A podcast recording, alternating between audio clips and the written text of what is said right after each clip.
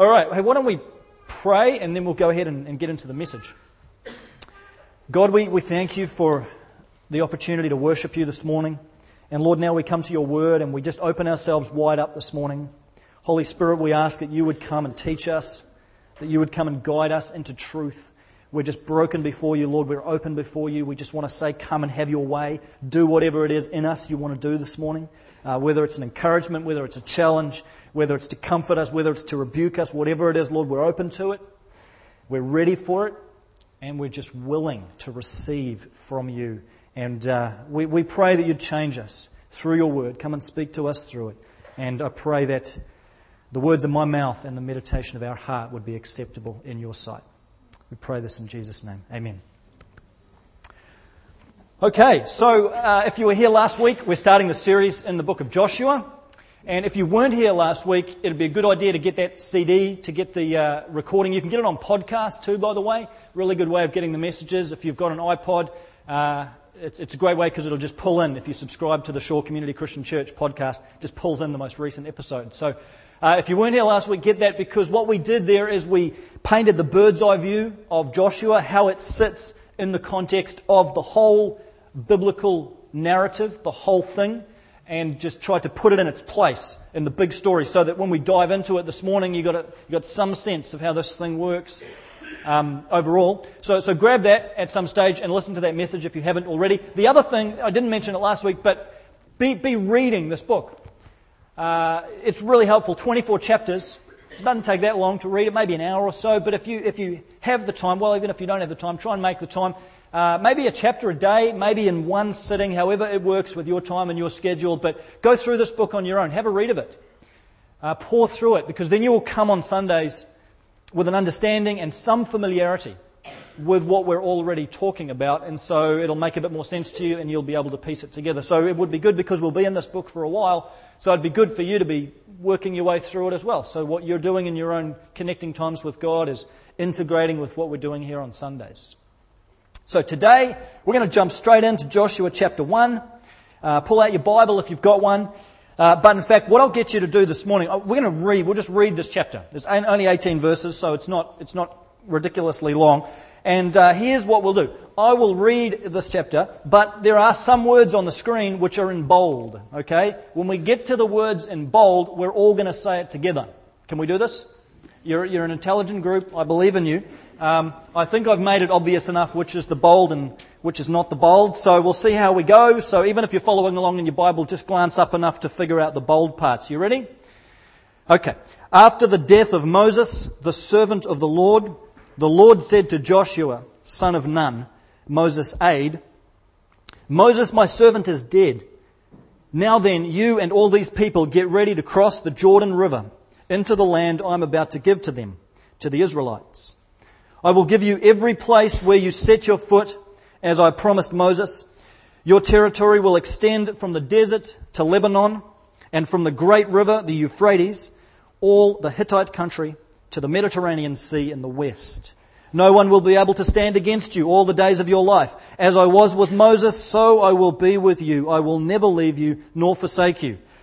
Be strong and courageous because you will lead these people to inherit the land I swore to their ancestors to give them.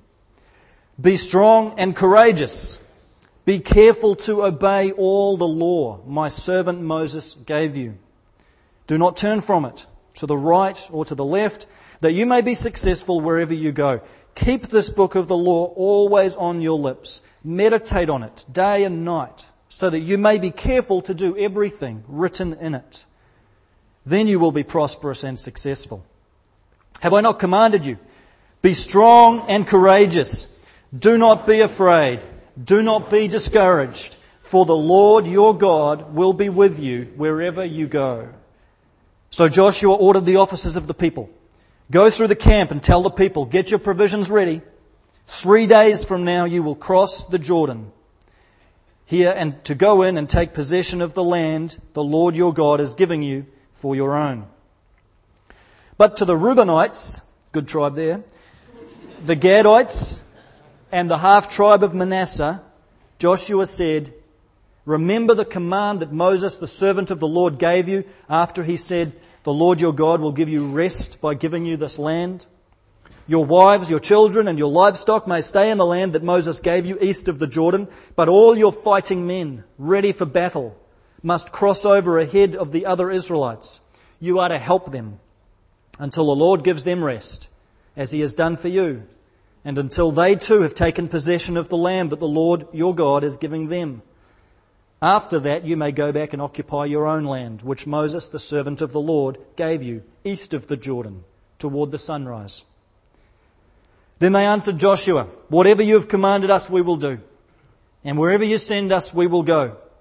Just as we fully obeyed Moses, so we will obey you. Only may the Lord your God be with you as he was with Moses. Whoever rebels against your word and does not obey it, whatever you may command them, is to be put to death. Only be strong and courageous. Did you notice a pattern there at all? Did you pick anything up? Be strong and courageous four times in one chapter. That's, that's the whole theme of this first chapter in Joshua. That is the, that's the motif that just keeps cropping up and up and up. Three times God says it. Uh, one time the people say it back to Joshua. Be strong and courageous. Be very strong. Only be strong and courageous. It just keeps coming, keeps coming. And when you understand the situation that Joshua faced in this chapter, it becomes clear why God has to keep saying to him, be strong and be courageous. The book of Joshua picks up right where the book of Deuteronomy left off. So Deuteronomy ends with Moses uh, passing away on this mountain called Mount Nebo. He's overlooking the land of Canaan. Uh, and finally, he passes away without being able to lead the children of Israel into the promised land. And that's where, that's where Moses dies. And Moses has loomed really large over the last four books of the Bible. He has been this, this illustrious leader of Israel. He's called the servant of the Lord. He's the one that God has spoken through. I mean, he led the Israelites through the Red Sea. He led them to Mount Sinai. He received the law from God. I mean, Moses, Moses was the man. He was God's man. And Joshua has kind of come up underneath Moses. He's been Moses' protege. He's been the general of the Israeli army. He's been uh, Moses' uh, assistant. He's called in Joshua 1 Moses' aide but that makes him sound more like a, more like a secretary or a PA. I mean, he was, he was really the commander of the army. He, he was the, the second in charge. And now Moses has finally passed away. And the very first thing that happens in the book of Joshua is that God turns to this new leader of Israel, Yeshua, Joshua, and he speaks to him. God's only spoken to Moses so far. In the, in the, whole journey of Israel, God's only spoken to this one person. So Joshua's had the luxury of being able to stand in Moses' shadow, but now Moses is dead. And Joshua's called to step up to the plate, and God now turns and speaks to Joshua in this incredibly um, frightening and incredibly daunting situation. I don't know whether you've whether you can remember a time recently when you've just been terrified of something. You've just been, you know, your stomach churning. Uh, you just feel so, you know, your mouth gets all dry and your palms get all sweaty. Can you remember a time in your life where this has happened? You know the best thing to do in those times? Lick your palms. really? Because if your mouth is dry and your palms are sweaty, you transfer moisture. I don't know where that came from. But anyway, so Joshua's here. That was totally irrelevant. But Joshua's here, and, and, and he's, the, the biggest challenge really that's faced the nation of Israel is still ahead of them. Uh, and God says to Joshua, Get ready because three days from now you're going to go and, and cross this Jordan River and you're going to take possession of the land. And he says it in a way that you and I would think, oh, well, that sounds, that sounds so easy. Uh, you're just going to go and cross this little meandering brook and walk into these lush green fields, pitch a tent, and you'll be home. But, but summed up in that, in that, in that phrase that God says to Joshua, go and cross this Jordan River and take possession of the land, there's just a world of difficulty in there and, and some incredibly formidable odds. For a start, the Jordan River was uncrossable. It's completely uncrossable. It's, it, it's not like, well, you know, the water's going to be up to my thighs and I'm going to have to put my bag on my head and it's going it's not like that. It's, this is like absolutely uncrossable. You, it was just huge sheer cliff faces going down to this river. It was flood season, so several meters more uh, water than usual anyway, which was already several meters deep. Uh, it was just an absolute torrent of water coming through. You just you did you couldn't cross the Jordan River. Didn't happen. And then even if you got across the Jordan River, taking possession of this land, I mean, there are all kinds of tribes there, all kinds of hostile people groups, these barbaric nations and, and cities and kingdoms, all of whom are not particularly well disposed to another foreign people group just wandering in and pitching a tent in the middle of the land. And so God says to Joshua, You're going to go across the Jordan River and you're going to take possession of the land. This is the single greatest challenge the children of Israel have faced. And here's Joshua stepping into this leadership role right at the point when they're about to undertake this incredibly difficult task. And that is why God says these words to Joshua that are peppered throughout his whole discourse with this, with this constant refrain be strong and be courageous. Be strong and be courageous. Because this is what Joshua needed to hear. And God begins, if you look in this, in this passage, God begins in verse 2 by simply recounting to Joshua his promises. There's not really, in these first few verses, there's not really any new information that, that you haven't already picked up if you've read Exodus, Leviticus, Numbers, Deuteronomy. It's, it's all been covered, but God simply turns to, to Yeshua and he says, let me just go over my promises again. And, and there's this wonderful uh, recapping of what God has already promised. He says, Joshua, I'm going to give you this land, physical terra firma, this piece of real estate, this lovely coastal strip on the Mediterranean. It's yours. It belongs to you. Everywhere you set your foot will be yours. You know, it's like this, like the Lion King, you know, everything the light touches, Simba. You know, you remember that name? It will be yours. That was my Lion King impersonation. but he says, or I'm going to take that one's coming out for the second service, definitely. He says to him, Joshua, everywhere your foot touches, it's going to be yours. From here to here to here to here, the whole land, it's going to be given over to you.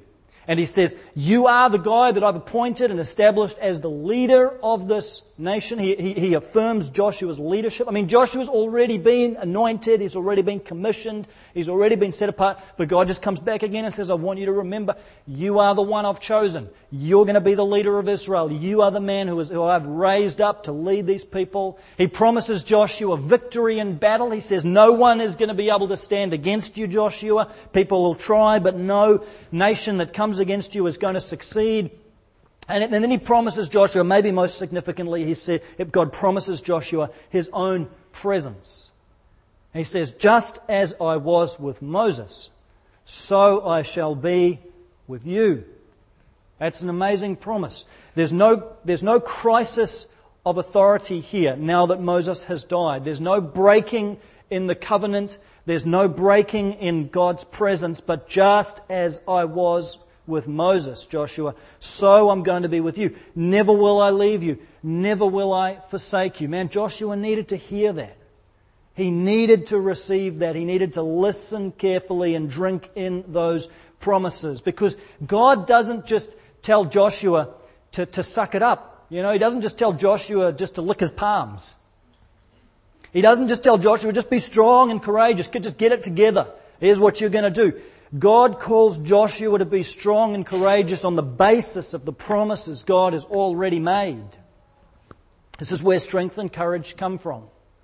Strength and courage come through God's promises. They come through what God has spoken. Last year I was on a, on a plane coming back from Queenstown to Auckland. We'd just been away on holiday and, and I was just sitting there reading a book, minding my own business. Everybody else on the plane was doing the same thing. And all of a sudden, uh, this, this, this notice came over, this voice came over the loudspeaker. Ladies and gentlemen, oxygen masks are going to fall from the uh, ceiling above you. Please take these masks and put them on immediately. Uh, true story. And people start looking around and thinking, what's, what's going on? People start putting down their newspapers, uh, start looking at one another, what's happening? And this voice continues, ladies and gentlemen, this is not a drill. The oxygen masks will be falling down. Please place them over your mouth. And if you have small children near you, place them over their mouths as well. And we're looking around wondering what's going on. This was especially strange because we were still sitting on the tarmac. we hadn't, we hadn't gone anywhere yet. And this thing keeps going. It's like we are losing altitude, uh, cabin pressure is dropping, please take the oxygen masks. And we just couldn't figure out what was happening. And then suddenly it stopped, really abruptly, and this very sheepish voice of a flight attendant came over the, the loudspeaker and said, sorry ladies and gentlemen, we accidentally pressed the wrong button. That should have been the safety demonstration video. By mistake, somebody pressed the cabin depressurization video. That's the one you got which made me wonder why they actually have a recording.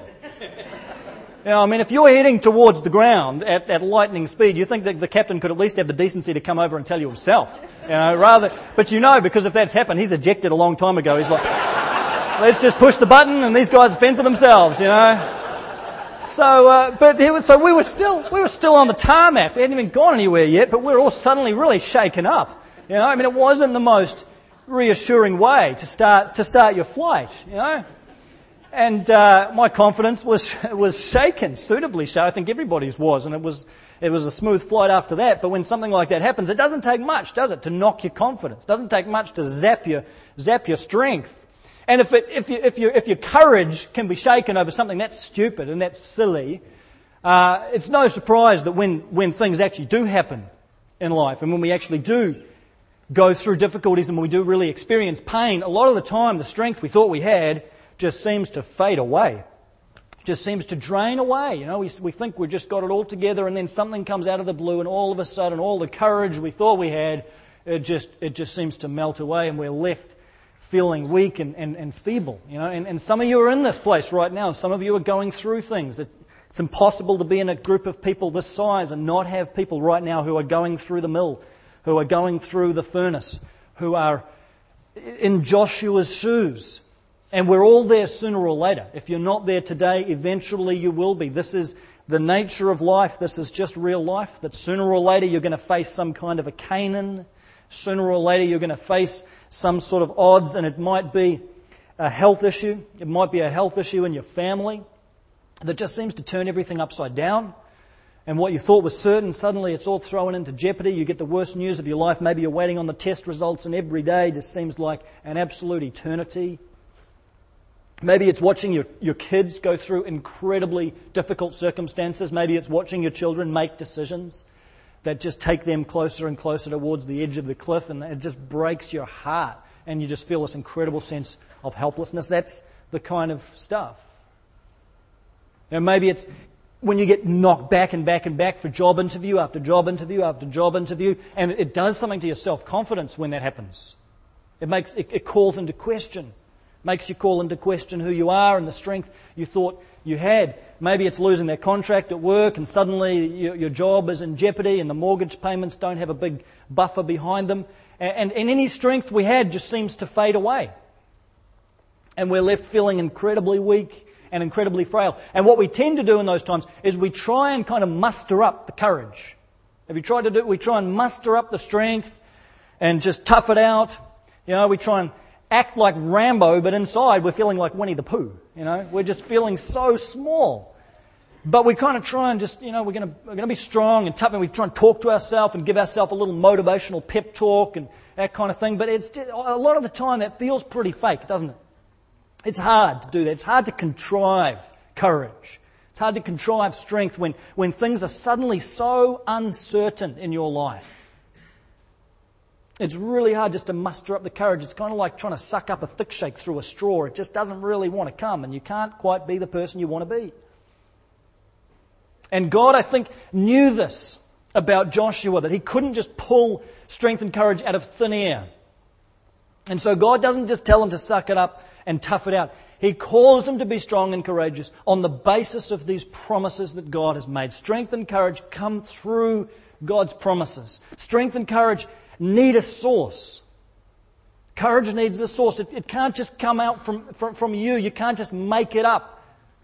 You can't just summon it. It's got to come from someplace else. It's got to come from an external source. And that external source is the promises of God. It's the covenant God who is faithful and is the same yesterday, today, and forever. The unchanging God who speaks to us and makes promises to us that are absolutely rock solid. And just as he said to Joshua, I will never leave you and I will never forsake you, just as I was with Moses, so I'm going to be with you. That's not just a promise for Joshua. It's not just a promise made to that person thousands of years ago. It's a promise that's repeated at the other end of scripture in Hebrews 13:5 where God says the same thing through the writer of Hebrews. He says, "Never will I leave you, never will I forsake you." It's a promise God makes to you and I that he will be faithful to us. That he will not break his word. Doesn't matter what you're going through this morning. Doesn't matter how dark the valley is. Doesn't matter how deep the ravine is. Doesn't matter how black the night seems to be. God is not going to give up on you. God is not going to turn his back on you. He's made a promise to you. I'm not going to leave you. I'm not going to forsake you. And He is a God of unbelievable faithfulness, even when we turn away from believing it.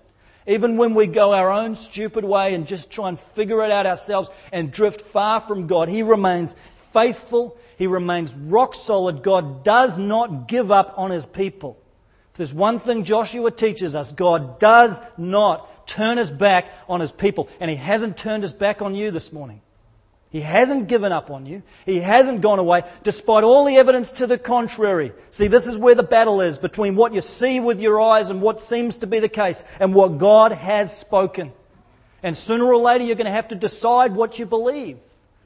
You're going to have to decide which voice you're going to listen to. The voices swirling around in your head, the voices of all the people that are trying to give you advice, or the voice of the covenant God who has spoken eternal truths captured in His Word that speak down through the corridors of time right into your situation today. I will never, ever leave you. I will never, ever forsake you.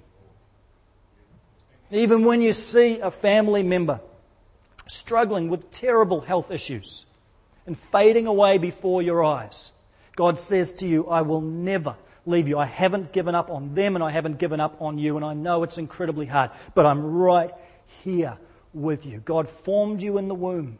He's walked with you every day of your life. He's been there all along. He's been faithful to you, even when you were far from Him. And He's going to keep being faithful to you until your dying day. Even when the finances are in jeopardy and, and, and there's so much stress, stress and so much pressure, and you just feel, some of you are right there this morning, you feel like you're being ground down by life and you're just being crushed under the weight of so many things. And God is speaking to you and saying, Never will I leave you. Never will I forsake you. God doesn't break his word. He doesn't break his word. He's right there with you. He's walking beside you. And friends, what we need to do is cling to these promises. This is what's certain. When everything around you seems to be coming unstuck, and nothing seems certain, and nothing seems for real, and everything seems changeable, this is what's dependable.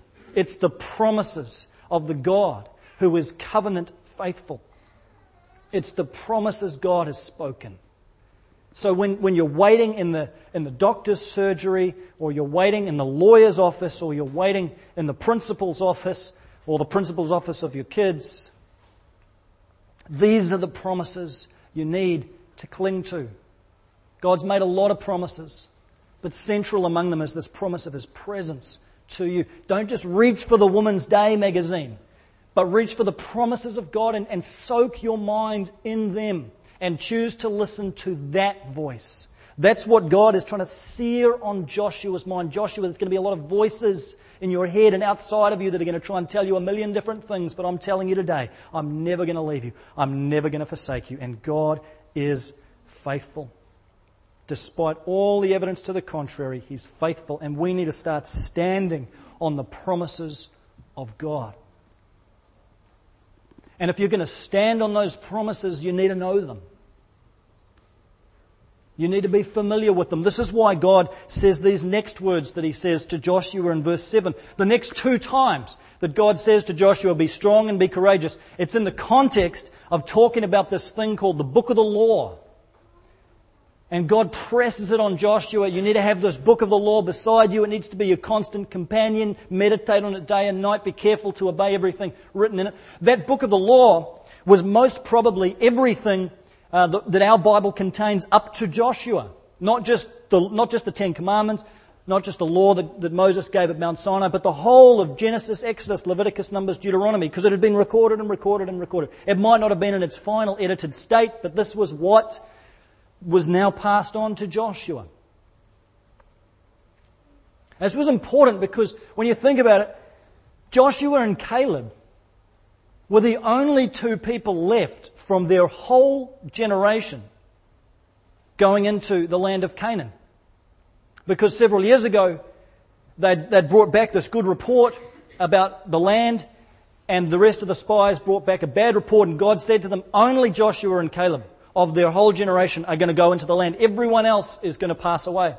And it'll be your children that, that inherit the land. And you imagine what this must have been like, walking through the desert for 40 years, and, and one person passes away and their bones are gathered up, and someone else. And Joshua watched his, his entire, uh, his entire generation, one after another, pass away in the wilderness. Year after year, one would die, then another would die, and then another would die. And as he stands here on the plains of Moab overlooking the land of Canaan, Joshua and Caleb are leading their children's generation. And these, these Israelites, these children of Israel, they'd never been slaves in Egypt.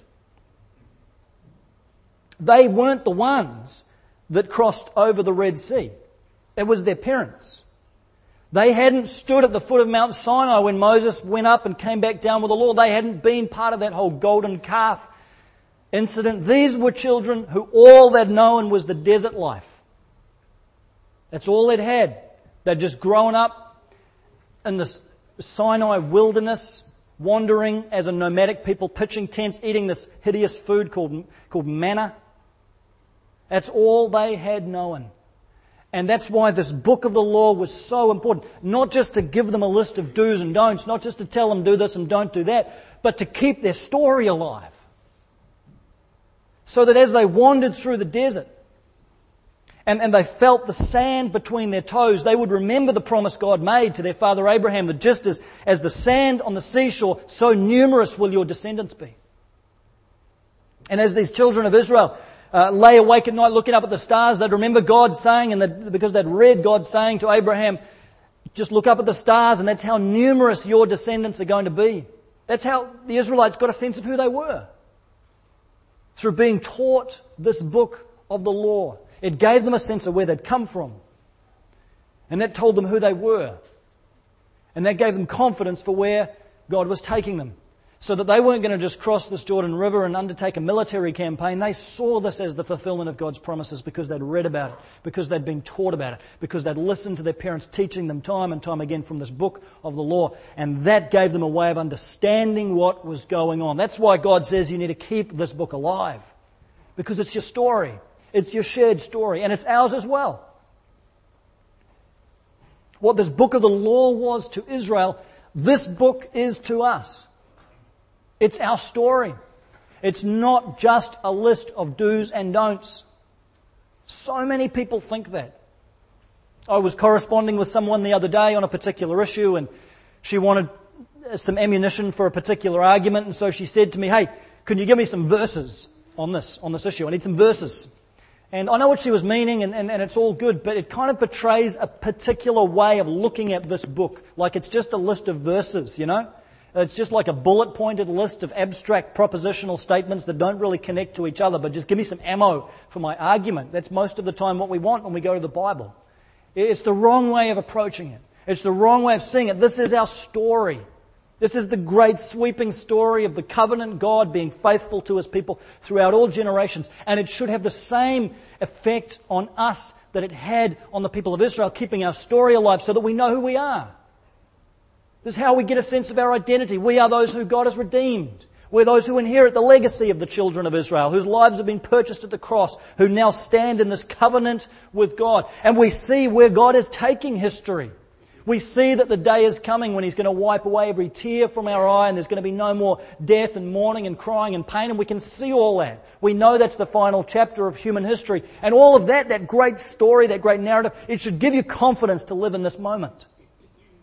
It should give you a sense of eternity when all you can see is this issue. and this difficulty and this heartache that you are going through right now. What this book does is lifts you up to a higher altitude so that you can look down on your situation. The way Isaiah describes it is mounting up with wings like eagles. That we can soar over our circumstances. God doesn't promise to deliver you from your circumstances, but He promises to put wind under your wings so that you can rise up with wings like eagles and you can see what's going on in the context of the whole redemptive drama that is outworking itself from creation to new creation. That's what this book does. And so, friends, I'm telling you, if you're going through difficulty this morning, if you're right in the middle of that blackness, that suffocating darkness, cling to this book. Cling to it. Don't let yourself drift away from it. Don't just try and tough it out. Don't just try and, try, don't even just try and pray about it without praying in the context of the scriptures and praying the promises that God has actually spoken. You need to cling to this word. Just as Joshua was commanded to do, meditate on it day and night. Never let it be far from your lips. Never let it be far from your mind. We need to be a people of the book. And even if you're not going through the mill this morning, get into the Word of God so that when those difficult times come, it's right there. It's in your mind, it's in your heart, and, and it just comes out of you. That's what this is for. It's our story. And there have been times in my life when you know, I've just faced really difficult circumstances and just had incredible anxiety.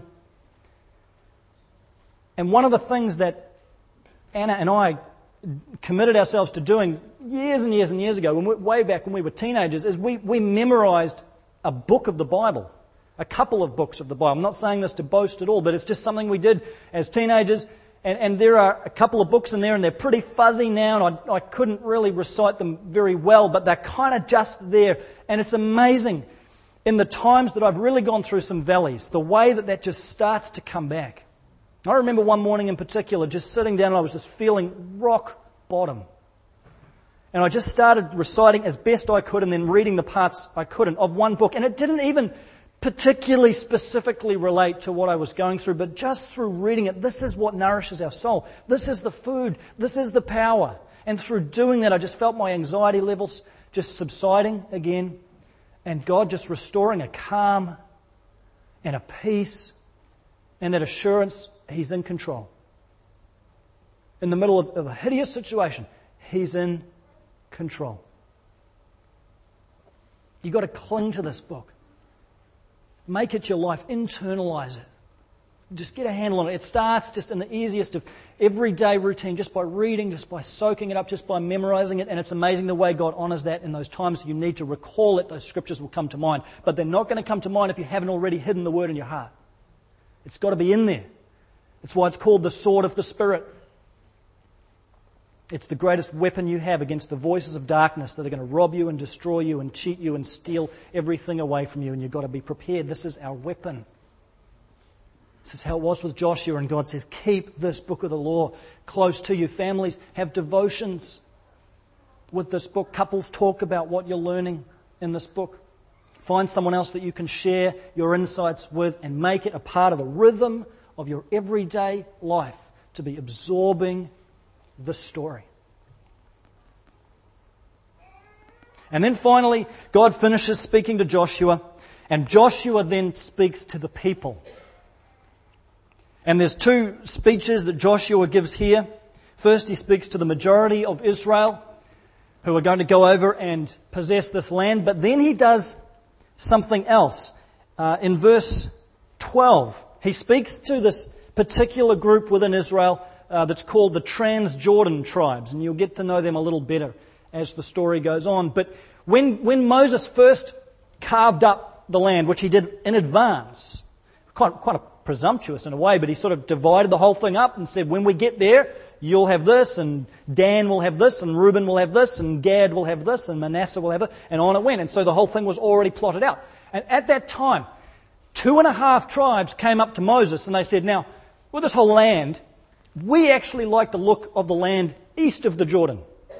And technically, that's outside of the land of Canaan that God had promised us. But what we figure is it's a really nice land, and also that would allow more space for the rest of the tribes inside Canaan, and we'd be right next door anyway, just across the river. And, and Moses was fine with this, so he had allotted the tribe of Gad, the tribe of Reuben, and half the tribe of Manasseh land east of the Jordan. Now here's the deal. When Joshua and the Israelites get to their current location in the plains of Moab, they're already in the area those two and a half tribes were going to inhabit. You see the situation? So for those two and a half tribes, they really don't have any motivation to cross the Jordan, to go into Canaan, to deal with all of these hostile barbaric tribes because they're already home. They're already here.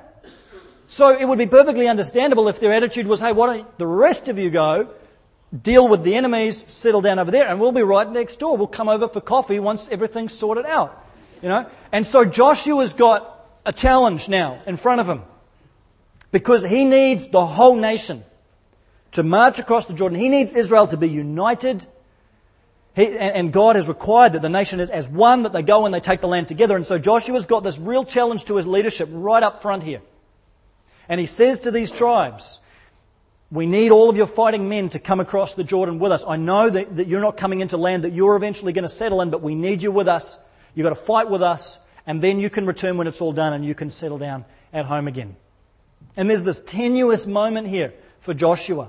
Because if it, if, if it goes bad at this point and these tribes say thanks but no thanks, the whole campaign's over before it started. You've got a fractured nation and Joshua's only taking two thirds of the people in with him. And so you have at the end of Joshua chapter 1 the response of these Transjordan tribes to Joshua. When he puts this proposition to them, they say this back to him. Verse 16, Then they answered Joshua, Whatever you have commanded us, we will do. And wherever you send us, we will go. Just as we fully obeyed Moses, so we will obey you. Only may the Lord your God be with you, as he was with Moses. Whoever rebels against your word and does not obey it, whatever you may command them, is to be put to death. Only be strong and courageous. What a moment for Joshua.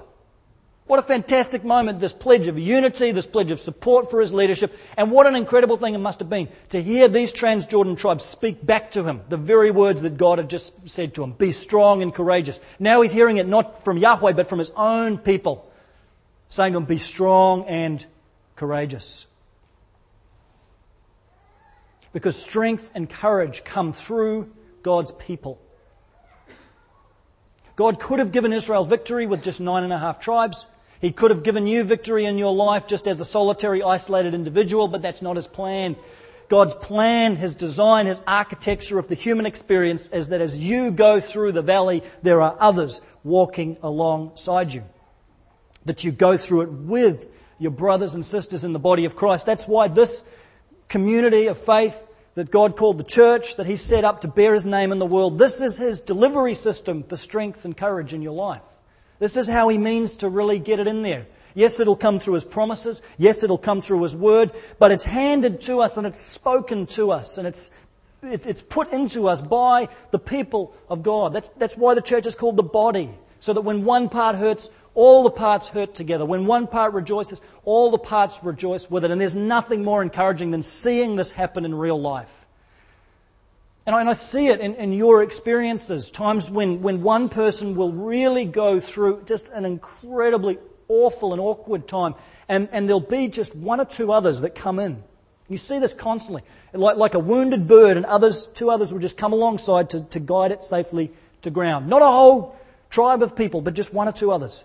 They'll move in, and they'll comfort, they'll encourage, they'll be there, they'll be on call, and they'll just guide this wounded member of the body to ground. And this is, I mean, we can't always share these stories because they're not always appropriate to share, but this happens all the time in this community of faith. Someone is going through an incredibly difficult period in their life, someone's struggling with a terminal illness, and there'll just be others that move in.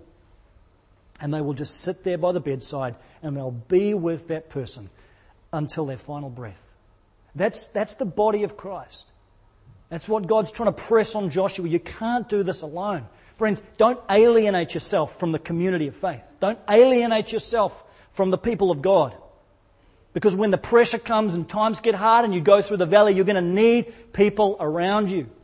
You're going to need a band of brothers. You're going to need a band of sisters that you can pull really, really close. And if you haven't got them yet, start looking now. Put it on your radar. Start talking to people. If you're going through that valley right now, you need to pull some people around you.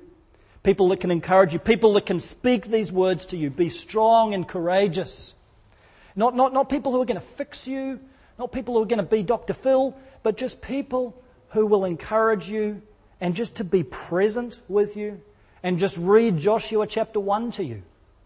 That's hard. That's, that's, that's most of it, isn't it? Just being there and just speaking the promises of God. Don't separate yourself from that community. And if you're part of the 20% and things are going okay for you right now, there's someone in your life who needs you to speak this to them. There's a Joshua that needs to hear these words from you. Don't, don't wait for someone more spiritual. Don't wait for a church leader. Don't wait for someone else. There is someone in your life who's a Joshua who needs you to speak some of these words to them, who needs you to read Joshua 1 to them, who needs you to show up, email, text, call, send a card, do something, be there with them. They're relying on you. They're counting on you. And we need to pitch in and do this because eventually you will be the one that needs to draw on the resources of other people. This is the community of faith. This is how God's designed strength and courage to come. When there's people around you that are holding you accountable, who are praying for you, it puts strength and steel in your bones. And so here is God on, on the eve almost of this incredible journey into the promised land, telling Joshua, Joshua, you've got to be strong and courageous. Joshua had already become the general of Israel's armies. He'd already been anointed. He'd already seen the glory of God. He'd already led Israel into battle. But here God just reminds him, you've got to be strong. You've got to be courageous. And he says it over and over and over again. And I think if Joshua needed to hear it four times in one chapter, it's probably okay that you and I need to hear it a lot as well. And we need to hear it from each other. And we need to hear it from God's word. And we need to hear the Spirit speaking this to us.